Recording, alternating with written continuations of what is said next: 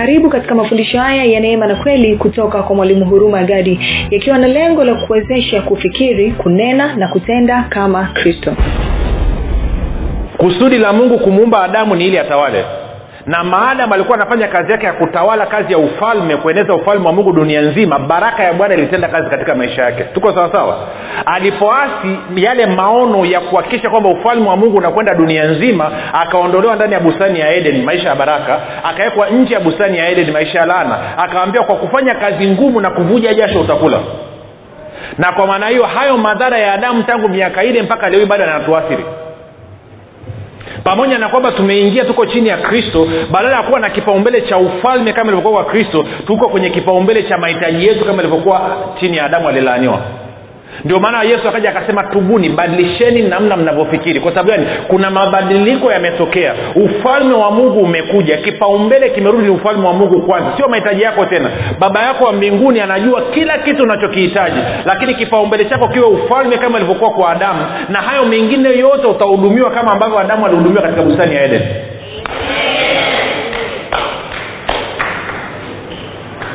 Sawa mwambie jirani yako badilisha kufikiri kwako. Mwambie switch. Eh. next time takija anakulilia matatizo amebana mfanyie namna hii switch. Sindio anatakiwa fanya nini? Aswitch atoke kwenye ufalme mmoja kwenda kwenye ufalme mwingine. Sasa swali linakuja okay tumemwelewa bwana yesu anachosema.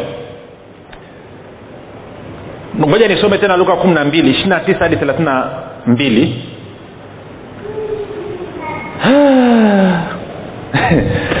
anasema ninyi mstari wa ishiri na tisa ninyi msitafute mtakavyokula wala mtakavyokunywa wala msifanye wasiwasi. Kwa hiyo hajasema usijishughulishe lakini amesema usijishughulishe katika hali ya wasiwasi. Hmm? swali. Una mambo mangapi ambayo yamekusumbuaga wakati mungu alisha sote think about it ha? Yaani nina mara kibao nimekaa nina vitu nina mabili ya kulipa na vitu gani na vitu gani iko kwenye huduma huko mikoani alafu ibilisi anasema ehe lelo lelo utafanyaje lilo nawambiaga sijui nitakachofanya kwa sababu yuko anayeshughulika. Alafu namgeukia mungu naambia mungu sijui umeweka ma- maandalizi gani lakini najua kitu kimoja itakapofika wakati wa kulipa hicho cha kulipa kitakuwepo. Guess what? Almost mara zote. Isipokuwa tu mara ambazo lijichanganya mwenyewe nikaingia kwenye wasiwasi.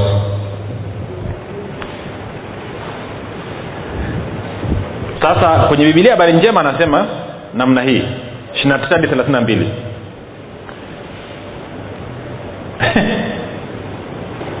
basi msivurugike akili mkiangaika juu ya mtakachokula na mtakavyokula na mtakavyokunywa kwa maana hayo yote yanaangaikiwa na watu wasiomjua mungu.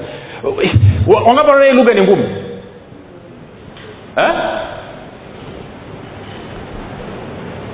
unakutana na mpendwa nakwambia bwana yesu asifiwe. Ninamsikiza bwana yesu kwa kweli. Mungu ni mzuri. Ukimwangalia kashati kachafu ananuka kikwapa kavaa yeboyebo hapo iko mbovu. Anasema namshukuru bwana sana wa utukufu. Ndo amefanya umekuwa mchafu namna hiyo? Watu wataki tena. Naongea ukweli sana serious lazima tufike mahali useme no. Mimi ni balozi wa ufalme wa mungu. Ninamwakilisha mungu na shida ya watu hawa ukijaribu kuwaelewesha wataki kusikiliza. Wabishi wanatetea madhehebu yao wanatetea mapokeo ya kanisani kwao. Si kanisa lako lilikuwa liko wrong kabla hujaingia kwenye hilo kanisa? Kwa nini tusirudi kwenye habari ya ufalme kwanza? Kwa hiyo anasema kwamba okay swali. Tunge, tungefanya tungefanya sensa leo hii kwenye kanisa watu waliokoka. Niambie ni asilimia ngapi wanaangaikia mambo ya maisha kwenye skeli almost mia sindio asilimia tisini na tisa ni, ni headache. Na tumeambiwa kwamba wanaoangaika ni watu wasiomjua nani? Okay kama sisi ambao tumezaliwa mara ya pili tunaangaika kama watu wasiomjua mungu kwa nini watu wasiomjua mungu waje kwetu sisi kutafuta kumjua huyu mungu? Why should they come? Hmm?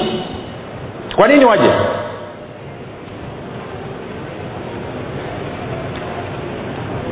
Alafu tunakaa na shuhuda zetu za kinafiki wangapi nazijua hey, jamani mungu ni mzuri. Huku ndani anasema yauwisi nitakula nini usiku. Yaani mungu ni mzuri. Yaani mi nampenda bwana yesu nampenda. Mungu nimekulilia miezi mitatu janiponya yaani bwana yesu ni mzuri jamani. Ukitoka hapo umetoka kutoa ushuhuda wako ukienda ndani unaanza kulia. Ndio maana yule mtu ulioongea naye hageuke kwa sababu gani unazungumza ni unafiki mtupu umaanishi unachokizungumza. Ndani umejaa maswali kuliko kobe na sijui kwa nini watu waliokoka wameamua kuwa wanafiki. Kwa sababu wanajua walitakiwa na standard fulani ya maisha lakini wameshindwa. Kwao leo tunaangalia ufumbuzi moja tupige hatua haraka haraka muda umeenda. Kwa anasema basi msivurugike akili mkihangaika juu ya mtakachokula na mtakachokunywa. Kwa maana hayo yote yanahangaikiwa na watu wasiomjua mungu. Baba yenu anajua kuwa mnahitaji vitu hivyo. Shughulikeni kwanza juu ya ufalme wa mungu na hayo mtapewa kwa ziada. Msiogope enyi kundi dogo maana baba yenu anapenda kuwapeni ufalme. Kwa kama mungu anapenda kutupa ufalme ni dhahiri kwamba anapenda kukutana na mahitaji yetu lakini bwana yesu anasema mpangilio unaenda kipaumbele ni ufalme wa mungu kwanza.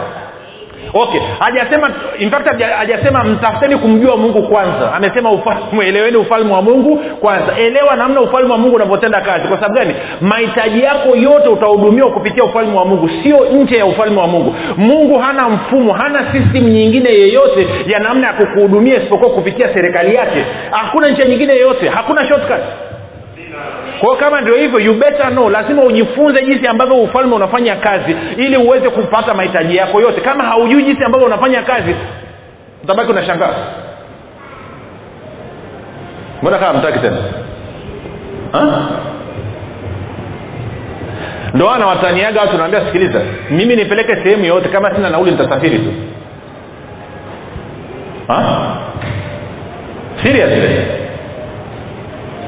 we nipeleke hata siu mwanza siu sumbawanga wapi nitasogea hapo stendi nitaanza kuangalia nitamuuliza roho mtakatifu nadhani pia anaela hapo ataniambia yule pale. Ana tatizo gani? Ataniambia labda mama yake mzazi ana matatizo kwao nitasogea. "Ah, kwema kwema. Sahivi safi. Ah, wapi? Dayo eh. sawa sawa. Ah. hebu niambie ndugu.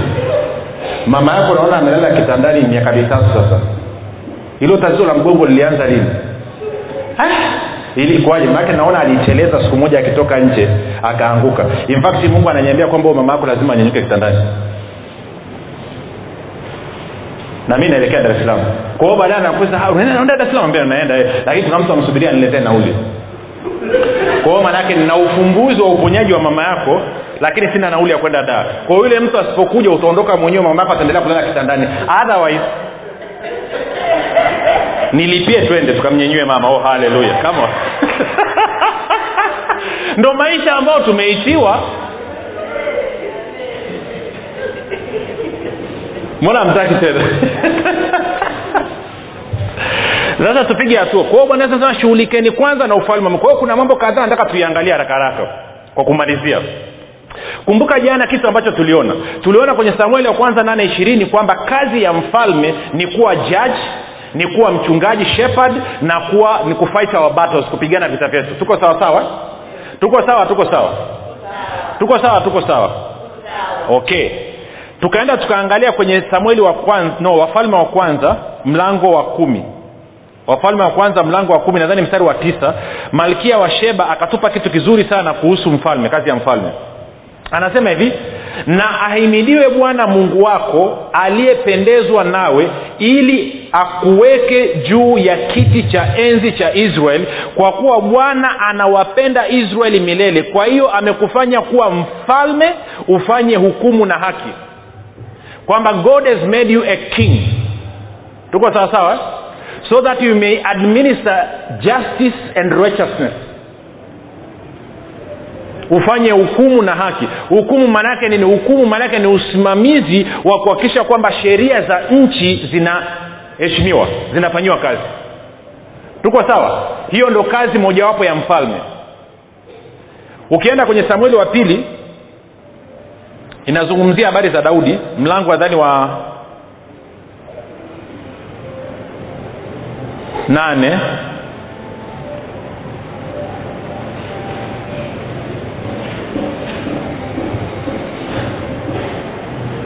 Mstari wa 15 samueli wa pili 815 anasema daudi akatawala juu ya israeli wote naye daudi akawafanyia hukumu na haki watu wake wote. Kwao kazi ya mfalme ni kuhakikisha kwamba anasimamia haki katika taifa kuhakikisha kwamba maamuzi yake yanasababisha sheria za nchi zifuatwe. Tuko sawa? Tuko sawa ndio maana kwa mfano of tumeanza kuona tangu mheshimiwa awamu ya tano imeingia madarakani mheshimiwa rais anaweza akawa mahali alafu akaja mtu analia anasema mheshimiwa rais wamenidhulumu shamba langu nimeangaika iko na bango sasa mwacheni aje. Wangapi wameshaonaga hiyo? Alafu anasema he nini? Anaelezea anaelezea anasema okay igp huyu mama ama huyu baba nakukabidhi na wewe si mwanasheria mkuu hakikisheni kwamba huyu mama anapata haki yake. Ndio ndio kazi ya kiongozi kwamba kuhakikisha kwamba sheria na utaratibu sheria za nchi zinafuatwa na haki za raia zinapatikana kama ambavyo inatakiwa. Tuko sawa? Tuko sawa? Sasa nimekuonyesha kuhusu daudi kama mfalme nimekuonyesha kuhusu solomoni kama mfalme kazi yake. Kwa nataka tuende tukaangalia habari ya yesu.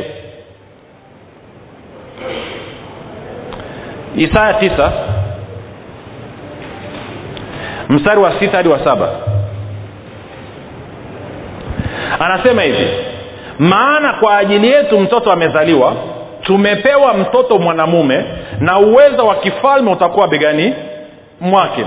Naye ataitwa jina lake mshauri wa ajabu mungu mwenye nguvu baba wa milele mfalme wa amani. Saba maongeo ya enzi yake na amani yake hayatakuwa na mwisho kamwe. Katika kiti cha enzi cha daudi na ufalme wake kuuthibitisha na kuutegemeza kwa hukumu na kwa haki. Tangu sasa na hata milele wivu wa bwana wa majeshi ndio utakaotenda hayo. Sasa kiswahili nacho kina lugha ngumu. Moja tuangalie neno anasemaje. Alafu tutasoma kiingereza moja kwani nini? Anasema kuongezeka kwa utawala wake na amani hakutakuwa na mwisho. Sasa unisikilize vizuri. Wangapi wanakumbuka kwenye kitabu cha kwa mfano kitabu cha danieli nebukadnezar ameona lile lisanamu. Wangapi akumbuka lisanamu? Sijui kichwa dhahabu sijui fedha sijui kitu gani kitu gani kitu gani. Alafu tafsiri ilivyotoka akaona kwamba jiwe limekatwa likaangukia ile sanamu likaponda ile sanamu ikawa unga. Alafu lile jiwe likawa kubwa likawa mlima mkubwa ukajaza dunia nzima. Kwa hiyo anavyotoa tafsiri anasema kwamba kipindi hicho cha wakati utakapotimia kwamba mungu ataachilia ufalme ufalme wake ukija utajaza dunia nzima. Kwa hiyo ufalme wa mungu ulipokuja hapa duniani hauna mwisho na huo ufalme wa mungu unakaa ndani ya watakatifu. Ukiondoa watakatifu hapa duniani maanaake ni kwamba umeondoa ufalme wa mungu. Na mungu amesema ufalme utakapokuja kupitia kristo hauna mwisho. Tuko sawa? Kwa hiyo anasema kuongezeka kwa utawala wake na amani hakutakuwa na mwisho atatawala katika kiti cha enzi cha daudi na juu ya ufalme wake akiuthibitisha na kuifanya imara kwa haki na kwa adili ama na kwa hukumu. Tangu wakati huo kwao maanaake anasema kwamba ufalme wa mungu msingi wake utendaji kazi wake ni utendaji kazi wake ni kwenye justice and righteousness hukumu na haki. Sasa ngoja nifafanue kidogo. Tunapozungumzia righteousness ama tunapozungumzia haki maanaake tunazungumzia ni mapenzi ya mungu ni sheria ambazo zinaendesha ufalme wa mungu baba yetu uliye wapi? Mbinguni. Jina lako lifanya nini? Litukuzwe. Ufalme wako nini? Uje. Uje wapi? Hapa duniani. Mapenzi yako atimizwe wapi? Hapa duniani kama ilivyo wapi? Kule mbinguni. Kwa hiyo mapenzi ya mungu ambalo ni neno la mungu ndio sheria za ufalme wa mungu. Na hizo ndizo ambazo zinaongoza kila kitu. Kwa mungu anapofanya maamuzi hafanyi maamuzi kwa kuangalia sura. Anafanya maamuzi kwa kuangalia sheria mapenzi matakwa yake anasemaje ni muhimu tukaelewa hii kitu ukishaanza kuona serikali yoyote inasimamia sheria za nchi kwa kuangalia uwezo wa watu kwa kuangalia jinsia za watu kwa kuangalia makabila kwa kuangalia sijui kitu gani then hiyo ni serikali ambayo imejaa rushwa. Thats a corrupt government. Ambayo imekaa kimya sana. Okay moja ni posi hapa tutarudi hapa. Nifafanue kidogo. Twende kwenye waefeso mlango wa kwanza waefeso mlango wa kwanza. Niende mstari wa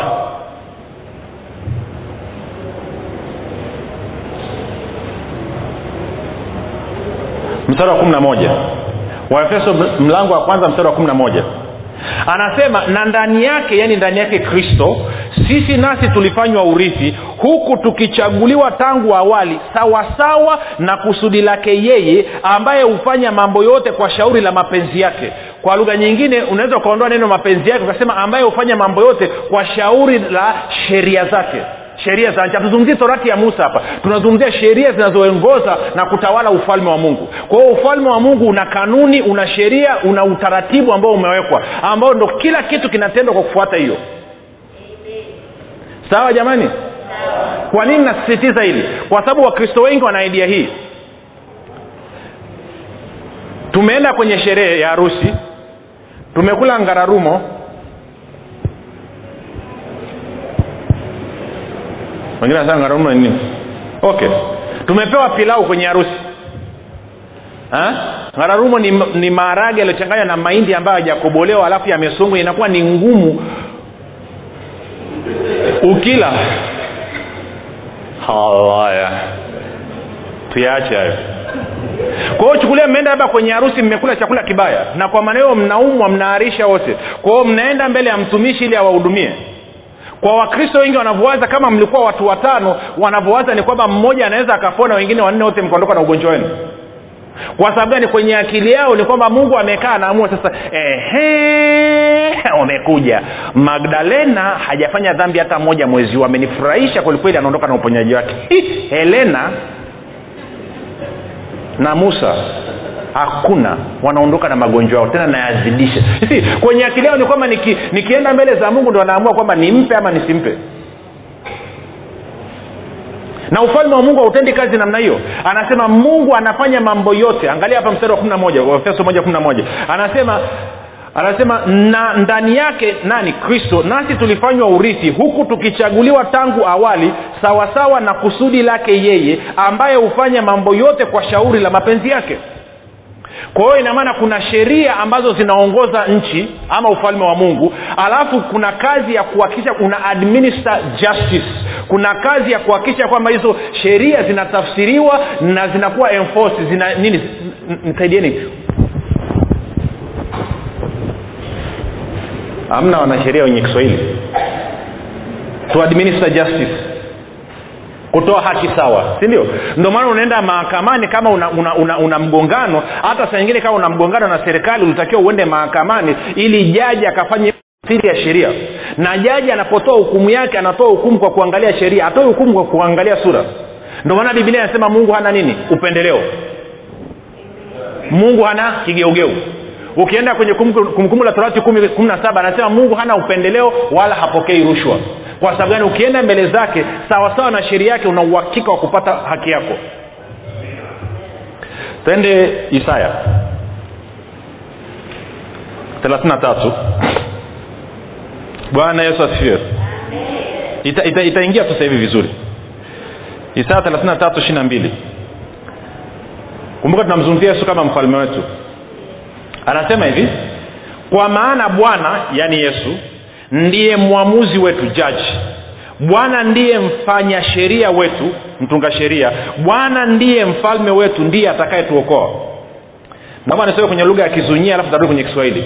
New king james version anasema for the lord is our judge the lord is our lawgiver the lord is our king he will save us kwa yesu kristo anafanya mambo yote haya matatu. Neno la mfalme ni sheria katika, katika ufalme. Wangapo wanajuaga hiyo kitu? Si ufalme serikali ya kifalme hauongozi kwa demokrasia. Hatuongozi kwa kupiga kura. Inategemea na mfalme ameamkia upande gani. Sawa?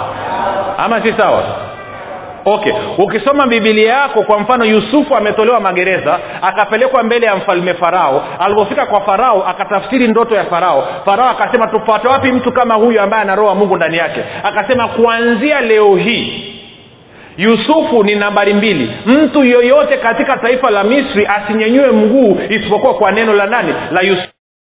Misri yote pigeni magoti mbele ya yusufu. Walikataa hawakukataa. Kwao neno lake lilikuwa nini? Sheria. Kwao neno la yesu kristo nini? Sheria. Akikwambia ukimwomba baba lolote kwa jina langu atakupa hiyo nini? Sheria. Akikwambia ukiweka mkono juu ya mgonjwa atapata afya hiyo nini? Sheria. Akikwambia wangapi nanyelewa sio ezo akisema kwamba katika mwamba huu ninalijenga kanisa langu na milango ya kuzimu haiwezi kulishinda hiyo nini? Sheria. Sio pendekezo. King amezungumza zote za mungu ndani ya kristo nini? Ndiyo hiyo nini? Sheria. Huna lolote ambalo mungu ameahidi kwenye bibilia ambalo ukilitaka eti ufalme wa mungu usikupatia haiwezekani. Kwa sababu hiyo nini? Sheria. Kwa sababu neno la mfalme nini? Sheria. Hufanya mambo yote sawasawa na shauri la nini? La mapenzi yake. Kwa lolote analotamka nini? Sheria. Nimeeleweka ama sijaeleweka hiyo anasema yesu ni mfa, mfanya sheria kwa maana neno lake ni sheria. Okay wengine hawaelewi. Moja nikupe mfano mdogo hatutaweza kusoma kwa sababu muda unakwenda. Tuanze sehemu kama mbili. Yesu amekwenda kwenye sherehe kana ya galilaya. Ambapo nakumbuka story? Kaingia na mama yake kaingia na wanafunzi. Alafu watu wamepiga sherehe. Kinywaji kimeisha. Na wangapo anajua pombe ikiisha kwenye sherehe ni mbaya sana yaani sherehe inavurugika.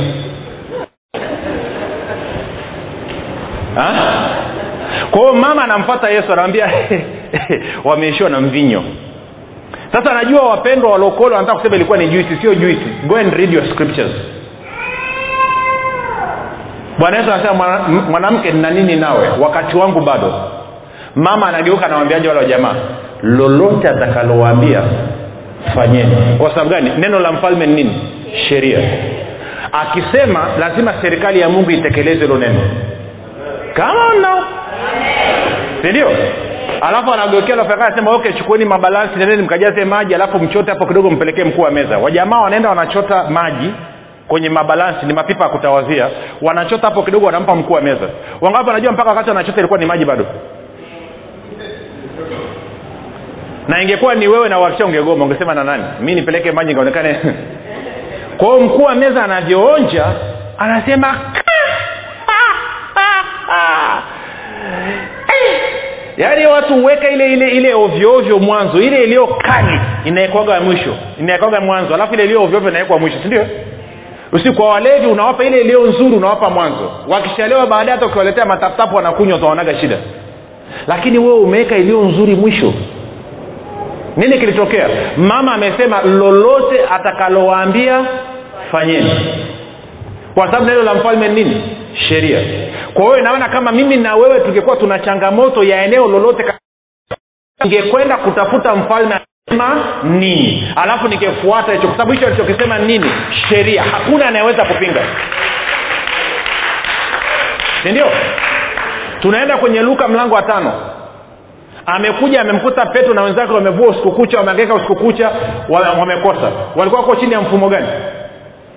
Walaana alafu yesu anasema okay niazime boti. Anapewa boti anagonga injili. Kwao petro ametoa boti yake kutumika katika kazi ya ufalme wa nini? Yesu anamaliza anaambia okay peleka boti mpaka kilindini. Tupa nyavu. Petro anasemaje? Bwana mkubwa tumekesha usiku kucha. Tumevua usiku kucha na hatukupata kitu. Mfumo gani huo? Laana. Lakini kwa neno lako tutashusha nyavu. Kwa hiyo wanaenda wanashusha nyavu kwa neno la nani? La yesu ambaye ni nani? Mfalme. Samaki wanatokeza hawajatokeza wakapata samaki mpaka boti ya petro ikataa kuzama boti ya yohana na yakobo wakashangaa. Biblia inasema wakaingiwa na mshangao mkubwa. Why? Mfalme na ufalme wake alipotokeza yeye kazi yake ni kusema alafu ufalme unatekeleza mmeshapata kitu? Kwa hiyo kwenye changamoto ulionayo swali la kujiuliza ni hili. Mfalme anasema nini kuhusu situation yake? Hilo analolisema. Mbona kama mtaki tena inaeleweka maeleweke eleweke kwa hiyo tukirudi kwenye isaya ile thelathini na tatu ishiri na mbili kwa hiyo anasema kwamba bwana ndiye jaji bwana ndiye mfanya sheria wetu na bwana ndiye mfalme naye atatuokoa. Maanaake nini? Maana yake nini sizi rakaraka kwanza amesema neno lake imekuwa sheria. Kwao naangalia mazingira yangu hayafanani na kile ambacho sheria ambayo imesema ni haki yangu havifanani kwa mfano sheria ya ufalme wa mbinguni inasema ya kwamba kwa kupigwa kwa yesu kristo mimi nilifanya nini? Nilipona. Sheria ya roho wa uzima ulio katika kristo yesu inasema kwamba niko huru kutoka katika sheria ya dhambi na nini? Na mauti. Kwa hiyo sitakiwi kuumwa. Haiwezekani mimi kuumwa. Kwa hiyo ugonjwa ambao umeninyemelea ni hautakiwi kuwepo kwenye maisha yangu. Kwa hiyo natakiwa niende wapi? Mahakamani. Nikatafute hukumu ambayo italazimisha haki yangu ya kuwa na afya iwe enforced. Kiswahili nasemaje? Sijui eh? kwamba nipatiwe haki yangu ya kuwa na afya niseme hivyo si ndio? Naenda kwa jaji jaji ni nani? Ni yesu huyo huyo ambaye ni mtoa nani? Sheria ama ni mungu? Mtoa nini? Mtunga sheria. Nikifika pale naanza kumwelezea. Nawambia mungu sawasawa na warumi nane.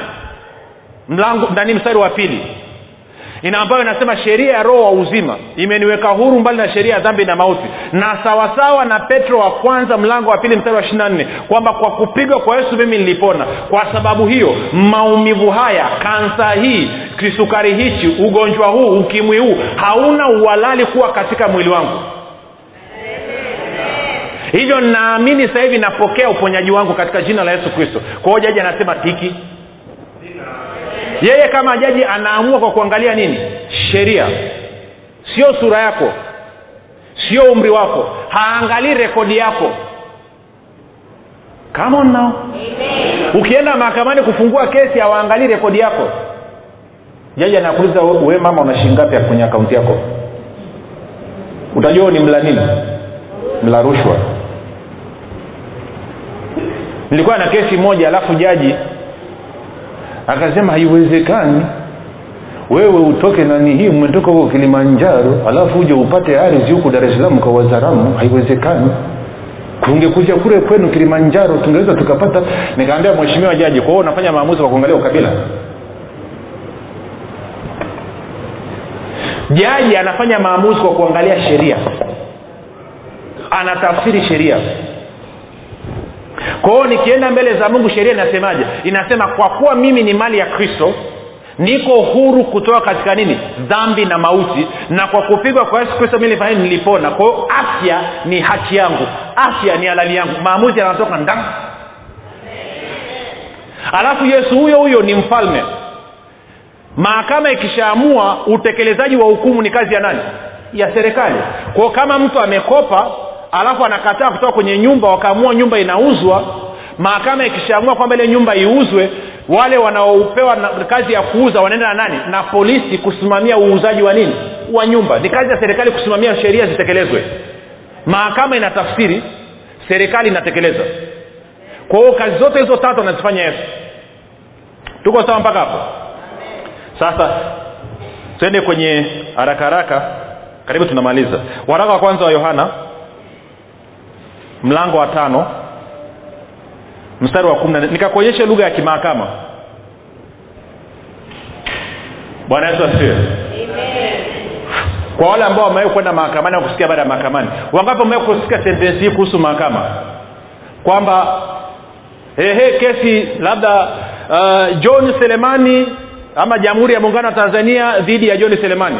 Kesi namba mia tatu ishiri na mbili ya mwaka elfu mbili na ishirini john selemani upo? Nipo. Mwendesha mashtaka anasemaje? E, mheshimiwa hakimu au jaji kesi hii imekuja leo kwa ajili ya kutajwa. Maana yake nini?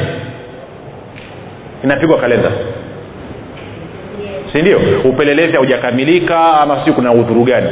Lakini mwendesha mashtaka anasema mheshimiwa jaji kesi hii imekuja kwa ajili ya kusikilizwa. Maana yake nini? Maana yake ni kwamba itasikilizwa ushahidi utaanza kutolewa sawa jamani ni lugha ya mahakamani. Hasa tuende kwenye wafalme wa kwanza eh, sorry waraka wa kwanza yaona tano kumi na nne hadi kumi na tano. Anasema na huu ndio ujasiri tulionao kwake ya kuwa tukiomba kitu sawasawa na mapenzi yake atusikia. Lugha ya wapi hiyo? Ya mahakamani. Na kama tukijua kwamba atusikia tuomba chochote twajua kwamba tunazo zile haja tulizomwomba. Wangapi wanaona ni lugha ya mahakamani? Yeah? Mmepotea njia. Tusipoelewana hapa tufiki okay naomba nikuulize swali. Nimekwenda mahakamani. Sawa. Nimeenda nimevamia shamba la selina. Nikaanza kuweka kibanda pale. Selina akaenda akanishtaki mahakamani kwamba mimi nimevamia. Mahakama ikapokea ile kesi selina akachukua dokumenti zake zote zinazoonyesha jinsi ambavyo alinunua shamba na jinsi ambavyo amepata taitodidi hati ya umiliki alafu mimi nakuja nasema hapana unajua nini? Ili shamba lilipewa na didas karatasi sina. Nani anashinda hapo?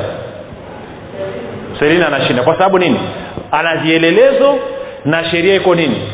Upande wake kwa hiyo na wewe kama unakwenda mbele za mungu umepita kwenye neno unajua neno linasema nini kuhusu ma, ma, mambo yako maisha yako edha kuhusu fedha kuhusu afya uponyaji kufunguliwa. Kama unajua neno sheria inasema nini ambayo ni neno la mungu si ndio? Unavyokwenda mbele za mungu unatakiwa uwe na uhakika wa matokeo. Kwa sababu lazima akusikilize. Sawa? Na kama amekusikiliza lazima atoe hukumu kwa kukupatia wewe haki. Kwa hiyo sio swala la kubahatisha naeleweka ama sijaeleweka okay unasema ntajuaje anavyosema kwamba angalia na huu ndio ujasiri tulionao kwake ya kuwa tukiomba kitu sawasawa na mapenzi yake kuomba kitu sawasawa na mapenzi yake ni kuombaje? Eh? kwa context anavyozungumzia hapa azungumzii sawasawa na neno lake anazungumzia kuomba sawasawa na utaratibu uliowekwa ambao ni kutumia jina la nani? Jina la yesu amin utakuwa una wazimu. Kwenda mbele za mungu mwambie baba katika jina la yesu kristo nina wiki tatu sijavuta bangi. Naomba unyenyue mtu aniletee bangi gunia moja. Huo utakuwa unavuta bangi huwezi ukaomba maombi ya kijinga namna hiyo. Kwa hapa anavyozungumzia kuomba sawasawa na mapenzi yake maanake ni kufuata utaratibu ambao umewekwa mbele zake na utaratibu huo tuliambiwa na yesu kwamba mkiomba lolote kwa jina langu mtafanya nini? Mtapewa mtafanyiwa. Tuko sawa sasa tuende tupige hatua. Twende kwenye marko kumi na moja. Nimewakimbiza eh? kabla hajasoma marko kumi na moja nachotaka tukisome nikazie ni, ni, ni, ni, ni kitu hichi. Bwana yesu asifiwe. Bwana yesu asifiwe.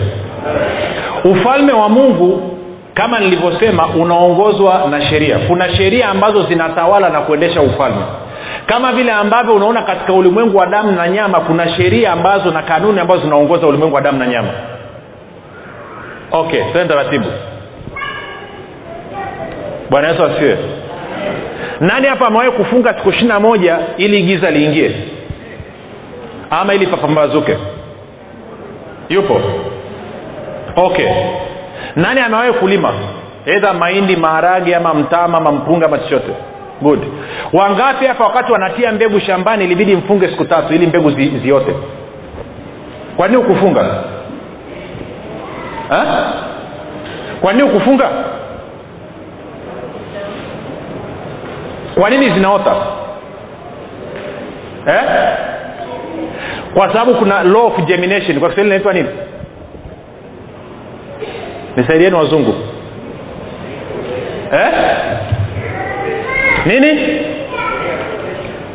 E, sheria ya kuotesha haya ita hivyo hivyo. Law of germination. Kuna law of germination inasema kila kitu. Inasema ukitia mbegu ya mahindi labda baada ya siku saba itachipuka si ndio? Kwamba kuku akiatamia siku ishiri na moja anapata nini? Vifaranga. Tunakwenda sawasawa labda mwanadamu anabeba ujauzito miezi tisa. Hizi ni sheria ambazo zimewekwa. Kwao wala hatumizi kichwa hakuna mama ambaye anabeba ujauzito akifika miezi mitano ametokeza hospitali. Anafika kwa manesi nini? Nimekuja kujifungua. Ehe, ujauzito wako na muda gani? Na miezi mitano. Nime manesi wanafanyaje? Wanakwambia njoo huku. Sindio alafu wanakunyuka sawasawa anakwambia nenda nyumbani. Inaeleweka? Hakuna mtu mwenye akili timamu akiwa na ujauzito wa miezi mitano ataenda hospitali kujifungua. Hakuna lakini ikianza kufika kwenye miezi nane nane kuelekea tisa tisa anaanza kuwaza. Tuko sawa? Hamna kuku ambaye anaatamia siku tano. Anaatamia siku ngapi? Ishirina moja. Na siku ya ishina moja lazima kifaranga kifanyaji okay aliyeumba hiyo kitu ni nani? Mungu watu leo hii wanaweza wakafata sheria sijui nguvu ya uvutano sijui sheria law of lift wakachukua chombo hapa wakipeleka mwezini wakasema kinaondoka leo sijui baada ya muda fulani siku fulani saa fulani na dakika fulani na sekunde fulani kitakuwa kinatoa kwenye mwezi na inakuwa hivyo hivyo. Kwa sababu hizo sheria na kanuni ametengeneza mungu hazibadiliki. Sawa si sawa? Sawa si sawa? Mchicha ukiupanda siku ngapi? Wiki mbili ukipanda papai miezi nane miezi tisa unaanza kuchuma. Kwao kila kitu kimewekewa sheria kanuni na utaratibu. Ndivyo ambavyo mungu ameumba. Na ufalme wa mungu umewekewa utaratibu hivyo sio kitu ya kubahatisha ukifuata utaratibu lazima upate matokeo kila wakati. Okay ngoja tuisukume tena kidogo. Bwana yesu asifiwe. Kwa wale waliowahi niliwakuta mnafanya maombi hapa. Bwana yesu asifiwe na maombi yenu niliyafurahia. Maanake kwa wale ambao mmechelewa nilikuja nikawakuta wapendwa hapa wanaomba kwa kuvuja jasho wanaomba kwamba tazi wake kwenye ukumbi. Kwa nini mnanishangaa? Haiwezekani si ndio? Kwa sababu tunajua ukitaka tazi wake tunasifanyaje naenda kwenye switch. Okay. Wangapi wanajua solomoni na hekima yake yote alikuwa anakaa kwenye giza? Anatumia kibatari daudi pamoja na kwamba alikuwa kipenzi cha mungu alikuwa anakaa anatumia kibatari. Yesu mwenyewe pamoja na kwamba alikuwa ni mungu alikuwa anaenda kwenye giza oh, haleluya kwa nini? Kwa sababu wakati ule walikuwa hawajui law of electricity inavyofanya kazi sheria inayoongoza umeme inavyofanya kazi wakatokea watu wakagundua sheria ya umeme inavyofanya kazi akatokea mtu anaitwa edison akatengeneza balbu. Alivyotengeneza balbu then tukaanza kuwasha taa. Kwa baada ya watu kujua sheria ya umeme inavyofanya kazi wakaanza kufundishana. Hiyo kitu ikasambaa na leo hii si tuko hapa tanzania afrika tunawasha taa kwa sababu kuna mtu huko nje alijuaga sheria ya umeme inavyofanya kazi akatufundisha na sisi na leo hii tunaitumia. Kwa hiyo nikijua sheria za ufalme wa mungu zinavyofanya kazi nina uwezo wa kurudia hicho kitu kila mara na nina uwezo wa kusambaza hilo wazo hiyo idea nikaduplicate na mtu yeyote atakayejifunza jinsi inavyofanya kazi akatumia akapata matokeo sawasawa na mimi. Sindio ama tunawasha taa hapa alafu inafanya alafu inazima. Alafu inawaka inawaka inawaka alafu inazima. Alafu inawaka inawaka inawaka alafu inazima. Alafu baadaye inawaka. Mzungu anatamani meli naambia ndivyo balbu zinavyowaka afrika tofauti na, na ulaya. Ndivyo ilivyo? No jinsi inavyowaka hapa ndo hivyo hivyo inavyowaka marekani ndo hivyo hivyo inavyowaka wapi? Ujerumani kwa sababu tumejifunza sheria inayoongoza na kusimamia umeme inavyofanya kazi. Kwa hiyo inamaana mimi na wewe tutakapojifunza sheria zinazoongoza na kusimamia utendaji kazi wa ufalme wa mungu inamaana tutakuwa tuna uhakika wa kupata matokeo yale yale kila mara kila wakati pasipokosa kwa lugha nyingine majibu yatakapokuja na kudhirika haitakuwa muujiza tena. Ni muujiza kwa mtu ambaye hajui lakini kwa wewe unajua sio muujiza. Kama na vitu vingi ambavyo vinaita ni miujiza sahivi sio miujiza. Hmm? wangapi nanyelewa na umbe wakati najaribu kuombeaga wagonjwa? Nilikuwa naangalia jamaa fulani anasema e, kuna mtu yuko hapa anaumwa na kichwa aje? Alafu akija anamgusa kichwa anapona. Naangalia kwenye tv nasema sasa amejuaje kwamba kichwa kitapona? Ni mungu amemwambia ameona ame. Alafu siku moja kaja dada mmoja huwa tuna mgonjwa hapo nyumbani shughuli nyingine nakuja kumtembelea. Kwao amekaa barazani mke wa, wa, wa ndugu yangu. Alafu akalalamika kichwa kinamuuma. Nikaonea kwenye tv walivyokuwa wakiombea watu wanaumwa na vichwa. Anaenda anamshika kichwa anasema father I thank you. Baba nakushukuru. Kwao nami nikaenda nikashika kichwa akasema baba nakushukuru. Dada akasema eh, kichwa kimepona. Kweli wewe mtumishi wa mungu. Akasema oya mi ni mtumishi wa mungu. Mtaweka mikono juu ya wagonjwa nao watapata nini tangu sikio mtu akiwa naumwa na kichwa no problem. Nashika tunasema baba asante. Kichwa kinapona. Ama amekuja watu wengine si mguu mmoja mfupi mwingine mrefu. Nikiishikaga tule miguu inaanza kuota yenyewe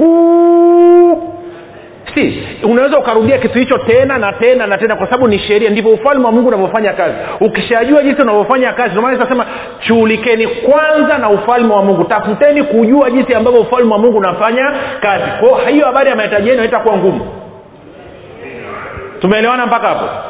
Twende marko kumi na moja. Mstari wa kumi na mbili hadi wa kumi na nne.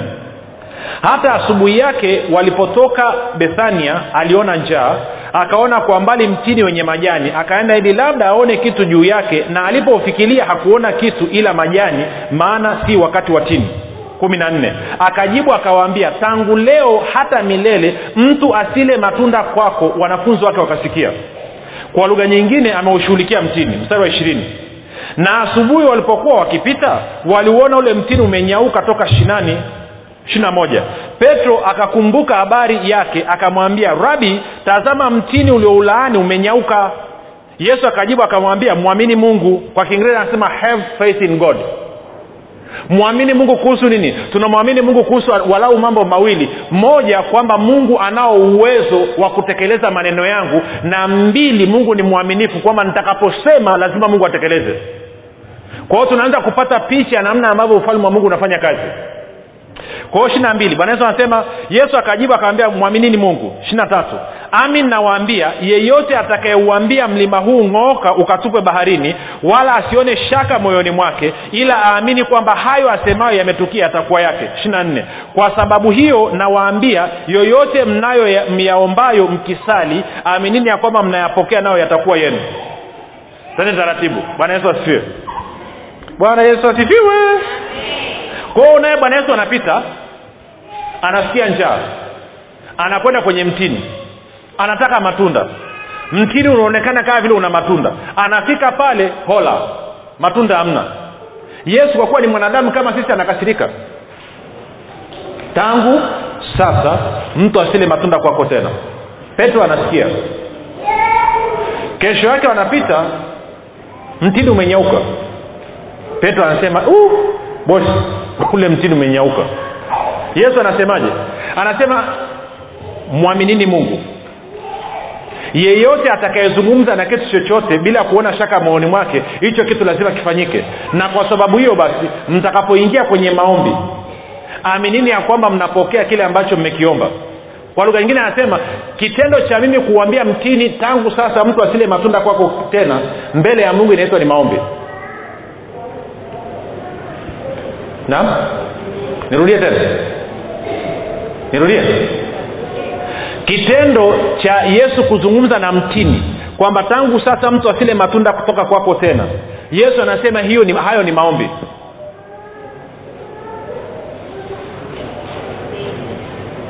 Unapotia mkono kwenye kichwa ukasema maumivu ya kichwa katika jina la yesu kristo toka. Yesu anasema hayo ni maombi. Sasa mmenyangalia hivyo?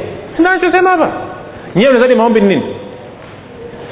Baba yesu uliye mbinguni nimekuja kwa spidi ya ajabu tena mchana wa leo.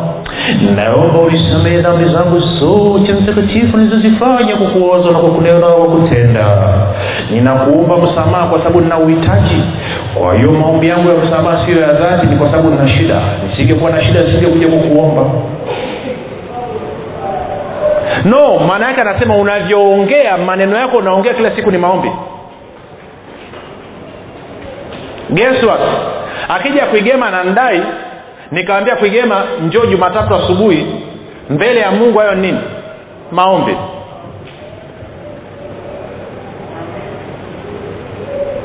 Watu wataki tena.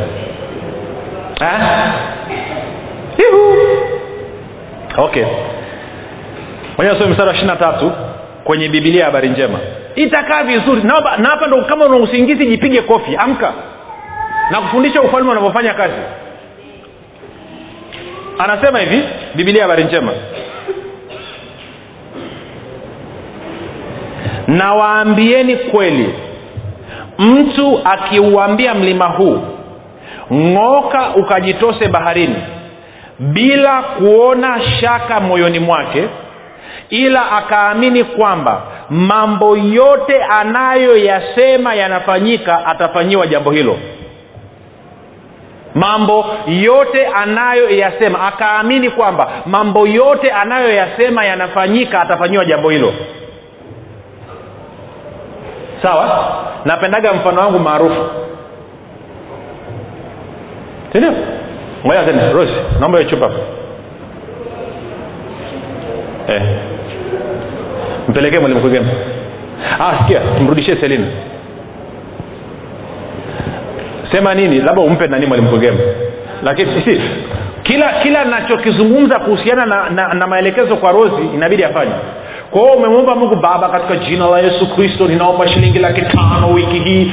Alafu malaika wanatumwa wanaanza kuja wanaleta laki tano. Alafu unakutana sawa nakuuliza vipi ile laki tano ulipata sijapata la sijui itatokea wapi. Malaika wanageuka tena wanaanza kurudisha laki tano. Maanake aina mwenyewe alafu kesho unaingia kwenye maombi tena baba laki tano imechelewa naomba malaika wanaambia pelekeni pelekeni. Wanaanza kuja tena umekutana na kuigema mara kwanza ile laki ulishapata. Mungu siku hizi ajibu maombi laki tano narudi kwa hiyo malaika wanaandika baadaye wanasema ninajua nini? Hatuchukui hatua yoyote mpaka aamue anachokitaka.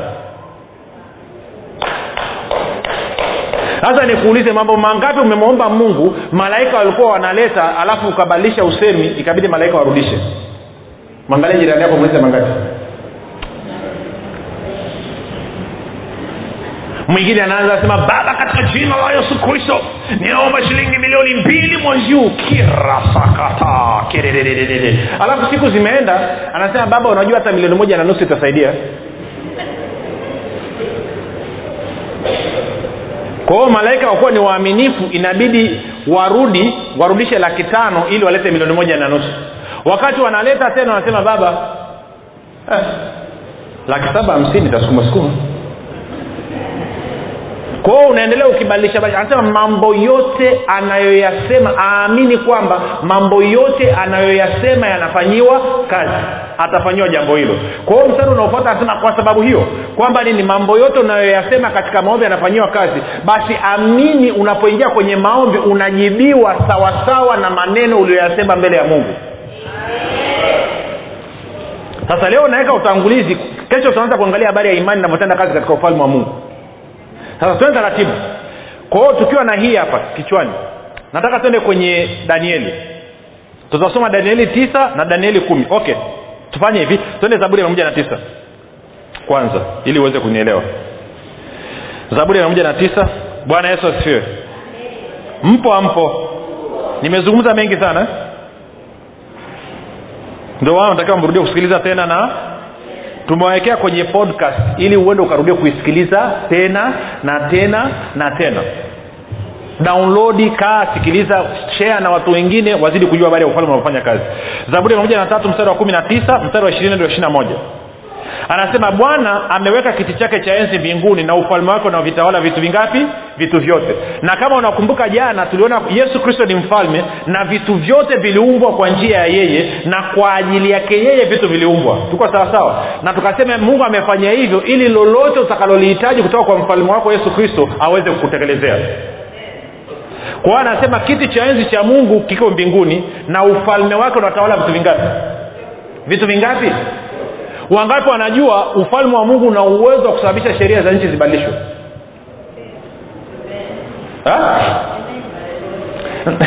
Nitakupa stori moja ya zamani. Miaka hiyo nimekaa sebuleni kwangu alafu mungu akanyambia huko uh, mbele unapoenda unatakiwa uje uwe na ndege kwa ajili ya kuhubiri njili nikaambia ni wazo zuri lakini sijui kuendesha ndege. Akanyambia nitakupa pilot. Akanyonyesha mzungu mpaka kesho namkumbuka. Kavaa kofia nyekundu. Akaambia huyo hapo paloti wako. Nikaambia tuna shida nyingine. Tanzania hatuna viwanja vya ndege vingi. Viko vichache. Akasema nitaisukuma serikali ya tanzania ianze kujenga viwanja kwenye kila mkoa. Nikaona kama utani guess what? Serikali iko bize kweli inaimarisha na kujenga viwanja vya mikoani. Unajua ni kwa ajili ya nani si unaona shida yenu sasa unasema haiwezekaniani mwalimu wewe mwenyewe hata gari ya maana una hapa zungumzia ndege. Ndo mungu alivyo. Kwa hiyo serikali ya tanzania inarekebisha viwanja vya ndege kwa ajili ya nani? Ya hurumagadi lazima ujifunze kufikiri hivyo kwamba wewe ni wa muhimu mno kwamba mungu iko tayari sheria za nchi zibadilishwe kwa ajili yako wewe. Hata wataki tena. Okay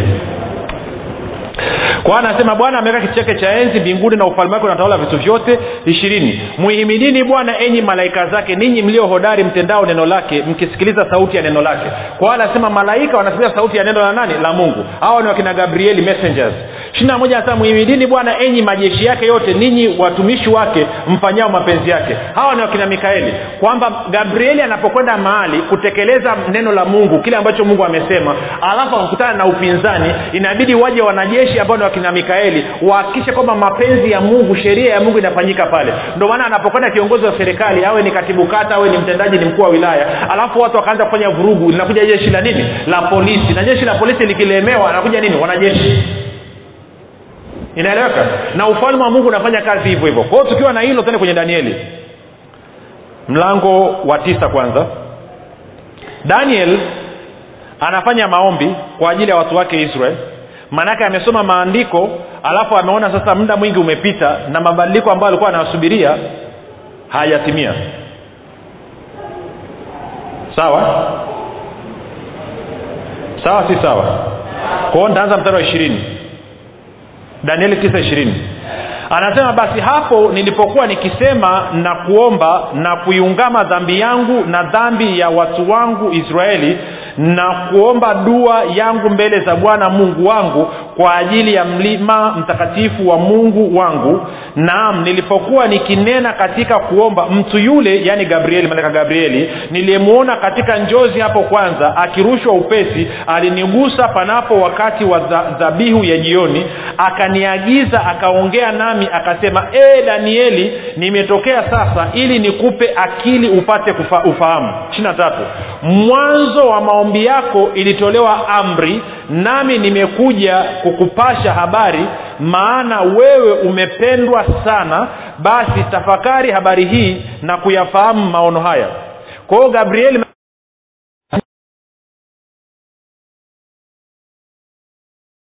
ilitolewa. Mbinguni. Shika hiyo. Twende mlango wa kumi. Mlango wa kumi danieli anafanya maombi tena alafu anatokewa tena na, na, na, na gabrieli kwa ajili ya kuokoa muda nitaanza mstari wa kumi na moja.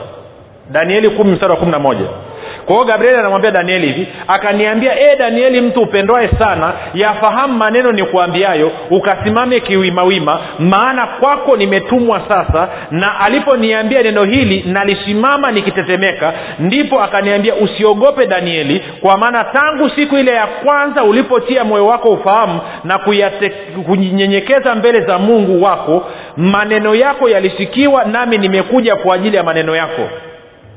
Sasa tusikilizane bwana yesu asifiwe. Tusikilizane nikichukua kilichozungumzwa mlango wa tisa na mlango wa kumi gabrieli anamwambia danieli hivi. E danieli mtu upendwaye sana na mungu mwanzo wa maombi yako maneno yako yalisikiwa mbinguni amri ikatolewa na mungu nami nimekuja duniani sasa kwa sababu ya maneno yako hivi nimeeleweka kweli?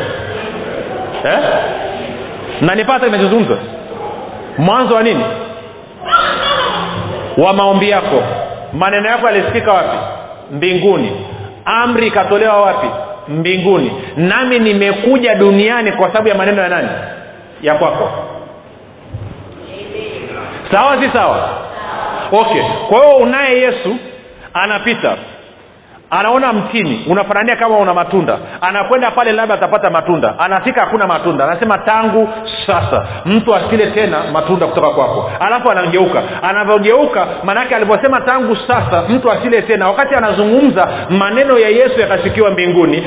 Amri ikatolewa na mungu. Malaika wakatumwa kuja kuhakikisha kwamba anaunyofoa huo mti mtini kwanzia kwenye mizizi unanyauka. Inakuja ikuja eh? inakuja ikuja. Kwa hiyo bwana yesu anasema aha unataka kujua kilichotokea hapa? Mwamini mungu kwamba nini? Anao uwezo wa kufanya kile ambacho umesema. Kwamba ukisema mtini usizae matunda mungu ana uwezo wa kuzuia mtini usizae matunda. Kwa hiyo wakati unatamka imani yako ujasiri wako huko kwenye uwezo wa mungu na sio kwenye imani yako wewe.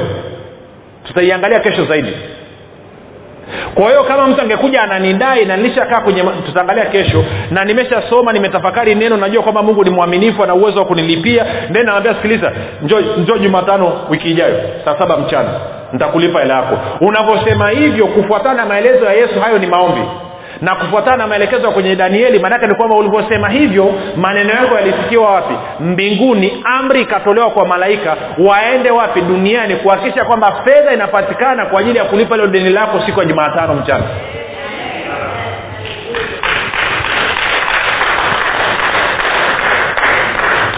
Inakuja ikuja si ma, majuzi hapa nikiwa arusha mama naye akawa najua apendi niseme kuja niseme. Akapatapata changamoto za wasichana wa kazi. Mara wanaondoka ondoka hivyo ovyo. Alafu ikawa imemsumbua. Alafu akawa amenitumia meseji fulani nikaisoma nilikuwa niko kwenye shughuli nyingine. Baadaye nikasema kwa nini kitaleta shida? Nikapiga magoti. Nikaambia mungu baraka ya abrahamu iko katika maisha yangu. Abrahamu ulimpa watendakazi walio wazuri waaminifu. Kwa hiyo naomba utupatie mtendakazi aliye mzuri mwaminifu amejaa upendo anapenda kazi yake anaifurahia ambaye atakaa muda mrefu. Katika jina la yesu kristo naamini nimepokea. Nilivyosimama nikamtumia message nikaambia kabla ya wiki ijayo ijumaa mungu ambaye namtumikia mungu ambaye ameniita atakuwa amekupatia msichana wa kazi ambaye ana upendo ambaye anapenda kazi yake ambaye ni mwaminifu ambaye degedegedegede nikamtumia. Alivyomtumia akasema nadhani kesho yake ama kesho kuto yake akapigiwa simu. Akaambia kuna mdada yupo. Tunaenda taratibu. Na kwangu kumbuka na wale watoto wadogo. Mara nyingi wasichana wa kazi wakija kipimo changu ni hasa ule mtoto mdogo nikishaanza kuona analia najua huu msichana akai wangapi wanajua watoto wadogo wanaona rohoni? Seriously? Yaani kipimo kizuri ni mtoto mdogo. Ndeni huu dada alipokuja na ikatokea kwamba wakati ule dada amefika si nikakuta watoto watoto wana excitement. Yani, wana, yani wanaona si kama imekuja kitu gani. Wangapi wanajua ilikuwa ni present mwanzo wa maombi yako maneno yako yalisikiwa. Unapotamka tu chap ufalme wa mungu na kisha maneno yamekwenda kwenye kiti cha enzi mungu anasikiliza kile ulichokitamka anachukua maneno yako anaweka kwenye kinywa chake alafu anayatamka kwa malaika. Malaika wanakuja kwa sababu ya maneno yako wewe sio kwa sababu ya maneno ya mungu. Si maneno ya mungu yametoka kwenye maneno yako wewe. Maneno yako wewe yanamfanya mungu atoe maagizo kwa malaika sawasawa na maneno yako wewe. Ko nani bosi mtakayoyafunga duniani atakuwa amefungwa wapi? Mbinguni na mtakayowafungulia duniani atakuwa amefunguliwa wapi? Mbinguni. Kwa hiyo anayeruhusu nani? Wewe. Anayekataa nani? Wewe. Hivyo ndivyo ufalme wa mungu unavyofanya kazi. Kwa hiyo wakati huo umekaa unamsubiria bwana hawai wala achelewi anakwambia nilishawahi miaka elfu mbili iliyopita. Nachosubiria ni wewe utoe tamko. Na wewe hautoi tamko kila siku ukienda mbele zake umaskini huu maskini huu maskini huu utakuisha lini? Yo yo yo. Amekwambia yale unayotamka ndio anayokuwa yako. Unasema nini kuhusu biashara yako kwamba baba katika jina la yesu kristo biashara yangu ni biashara iliyobarikiwa kupita biashara zote katika taifa la tanzania. Natamka wateja wanakuja kutoka kaskazini mashariki magharibi na kusini. Katika jina la yesu kristo wanaokuja hapa hawaji na hela nyepesi nyepesi. Ukisema hayo maneno yako yanasikiwa wapi? Mbinguni malaika wanapewa amri. Wanakuja kwa sababu ya maneno yako hivi mnaelewa ama mwelewi lakini unasemaje? Haki ya mungu. Akita kwenye biashara nitatoka kichomi kitupu hii biashara amna biashara inatesa kama hii. Nakwambia kama sio shida tusingeifanya hii nuksi tupu. Biashara inakuwaje? Nuksi nuksi.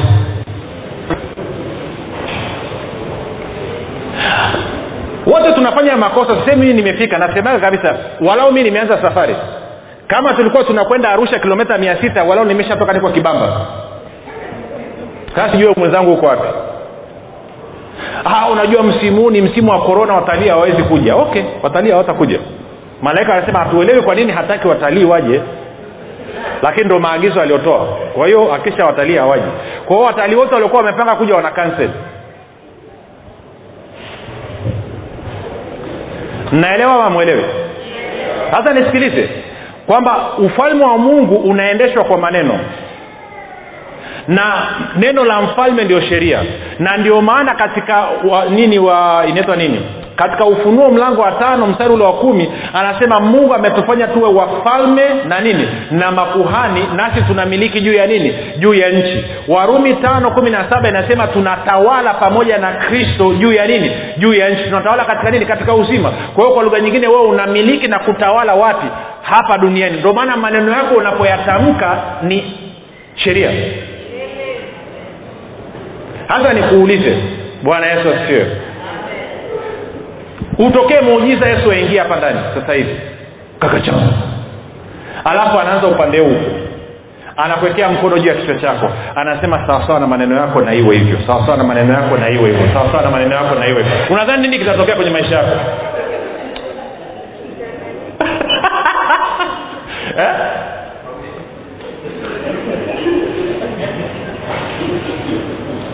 wanaweza wakabakia watu watatu tu wako wazima hapo wengine wote flat. Wamekufa. Wengine wataondoka na presha hapa wengine wataondoka na visukari hapa. Yaani mungu hizi chai tunakunywa tu lakini itatusaidia visukari. Na iwe sawasawa na ulivyosema yaani hawa watoto wataniua. Presha presha na iwe na ulivyosema presha imepanda. Yaani nakwambia hmm, hmm. yaani yale mazingira yanayofanya kazi usipopata korona na iwe sawasawa ulivyosema. Walau mheshimiwa rais wetu akawa na akili akasema hamna korona pa tumuombe mungu hamna korona tanzania. Na iwe sawasawa mlivyosema. Nchi nyingine zinasema korona imejaa tanzania nami duniani kwenye nchi yetu. Na iwe sawasawa mlivyosema kwa hiyo ulaya wanaangaika sawasawa walivyosema. Malawi wamepata akili nao wameanza maombi korona iondoke. Haleluya. Wangapi wanaelewa ufalme wa mungu unaofanya? Wangapi wanaona kwamba sio kitu cha kubahatisha? Kwa hiyo inamaana kila siku unavyozungumza ama unaachilia ufalme wa mungu uingie kazini kwa niaba yako ama unaachilia ufalme wa shetani uingie kazini kwa niaba yako wewe unazungumza nini kwa hiyo inamaana kama ningekuwa na mahitaji bwana yesu anasema usifanye wasiwasi wala usiangaike maana yake nini? Ukienda kwenye tumalizia na mstari huo. Wa, wa, wa, wa, wa nini? Wafilipi inaitwa. Wafilipi mlango wa nne. Bwana yesu asifiwe. Wafilipi nne mstari wa sita. Hmm. anasema msijisumbue kwa neno lolote bali katika kila neno kwa kusali na kuomba pamoja na kushukuru. Haja zenu hazijulikane na mungu na amani ya mungu ufalme wa mungu zote itawahifadhi mioyo zenu katika kristo yesu. Kwa kiingereza ndani anasema be anxious for nothing. Wangapo nafana alichokisema yesu kuhusiana na ufalme? Kwao anasema ukiwa na mahitaji usiumize kichwa kazi yako ni kutamka. Unapotamka maanaake alikuwa umefanya maombi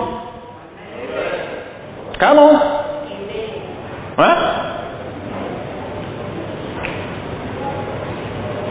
Siku moja nikaenda niko niko niko nimeenda kwenye maombi porini. Nina kigajeti kimoja tunakitumiaga cha kurekodia. Kwao ndo nilikuwa nimeenda nasikilizia mafundisho fulani. Nimefika kikachanganyikiwa kikawa kinazima yani hiyo kinafanya nini? Akiple na niko porindo kwanza nimeingia siku ya pili. Bado na siku kadhaa.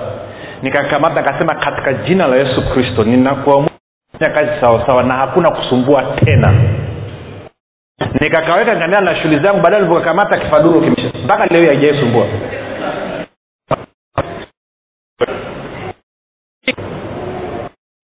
Sasa wewe unasema nini kuhusu situation yako ndio maana bwana yesu akasema ongea na mlima wako. Wengine mna changamoto mna matatizo. Unauambiaje una huo mlima? Hajakwambia uzungumze na mungu amesema zungumza na mlima wako. Unapozungumza na mlima wako inaitwa ni maombi mbinguni. Unavyosema labda kwa mfano nini kikohozi katika jina la yesu kristo jina lipitalo majina yote na kuamuru toka katika maisha yangu. Ukisema hivyo anasema mbinguni wanasikia malaika wa uponyaji wanatumwa kuja kuhakikisha kwamba kikohozi kinaondoka. Hmm? nakumbuka dada moja tukafanya maombi arusha alikuwa na uvimbe kwenye tumbo sijui na, na, na kadhalika na kadhalika.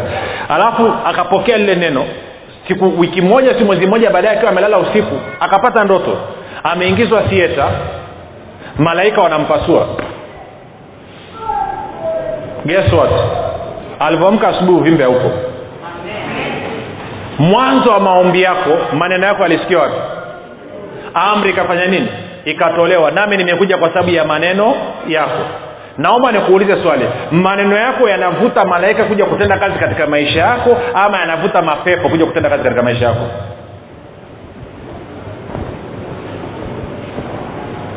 wangapi wanaanza kumwelewa yesu anasema jishughulishe kwanza na ufalme wa mungu na hayo utazidishiwa. Maanaake nini? Ufalme wa mungu ukiwa kipaumbele kazi yako ni kutamka tu. Na ukitamka amekwambia mahitaji yako utaletewa. Na wanaoleta okay.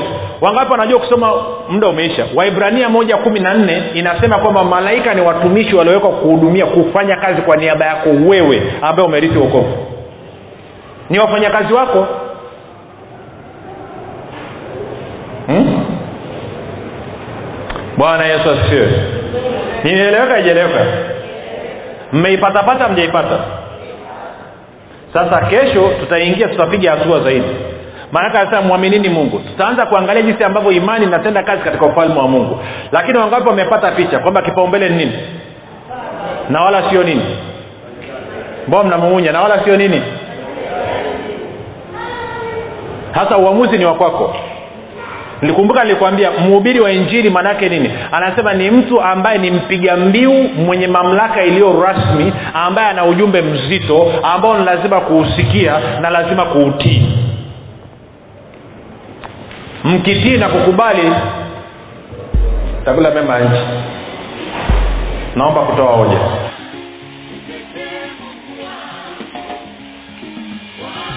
Hii ni habari njema kwa wakazi wa jiji la dar es salaam sasa mwalimu huruma gadi ambaye amekuwa akikuletea mafundisho ya kristo kupitia vipindi vya neema na kweli kwa njia ya redio youtube google podcast apple podcast spotify telegram pamoja na whatsapp.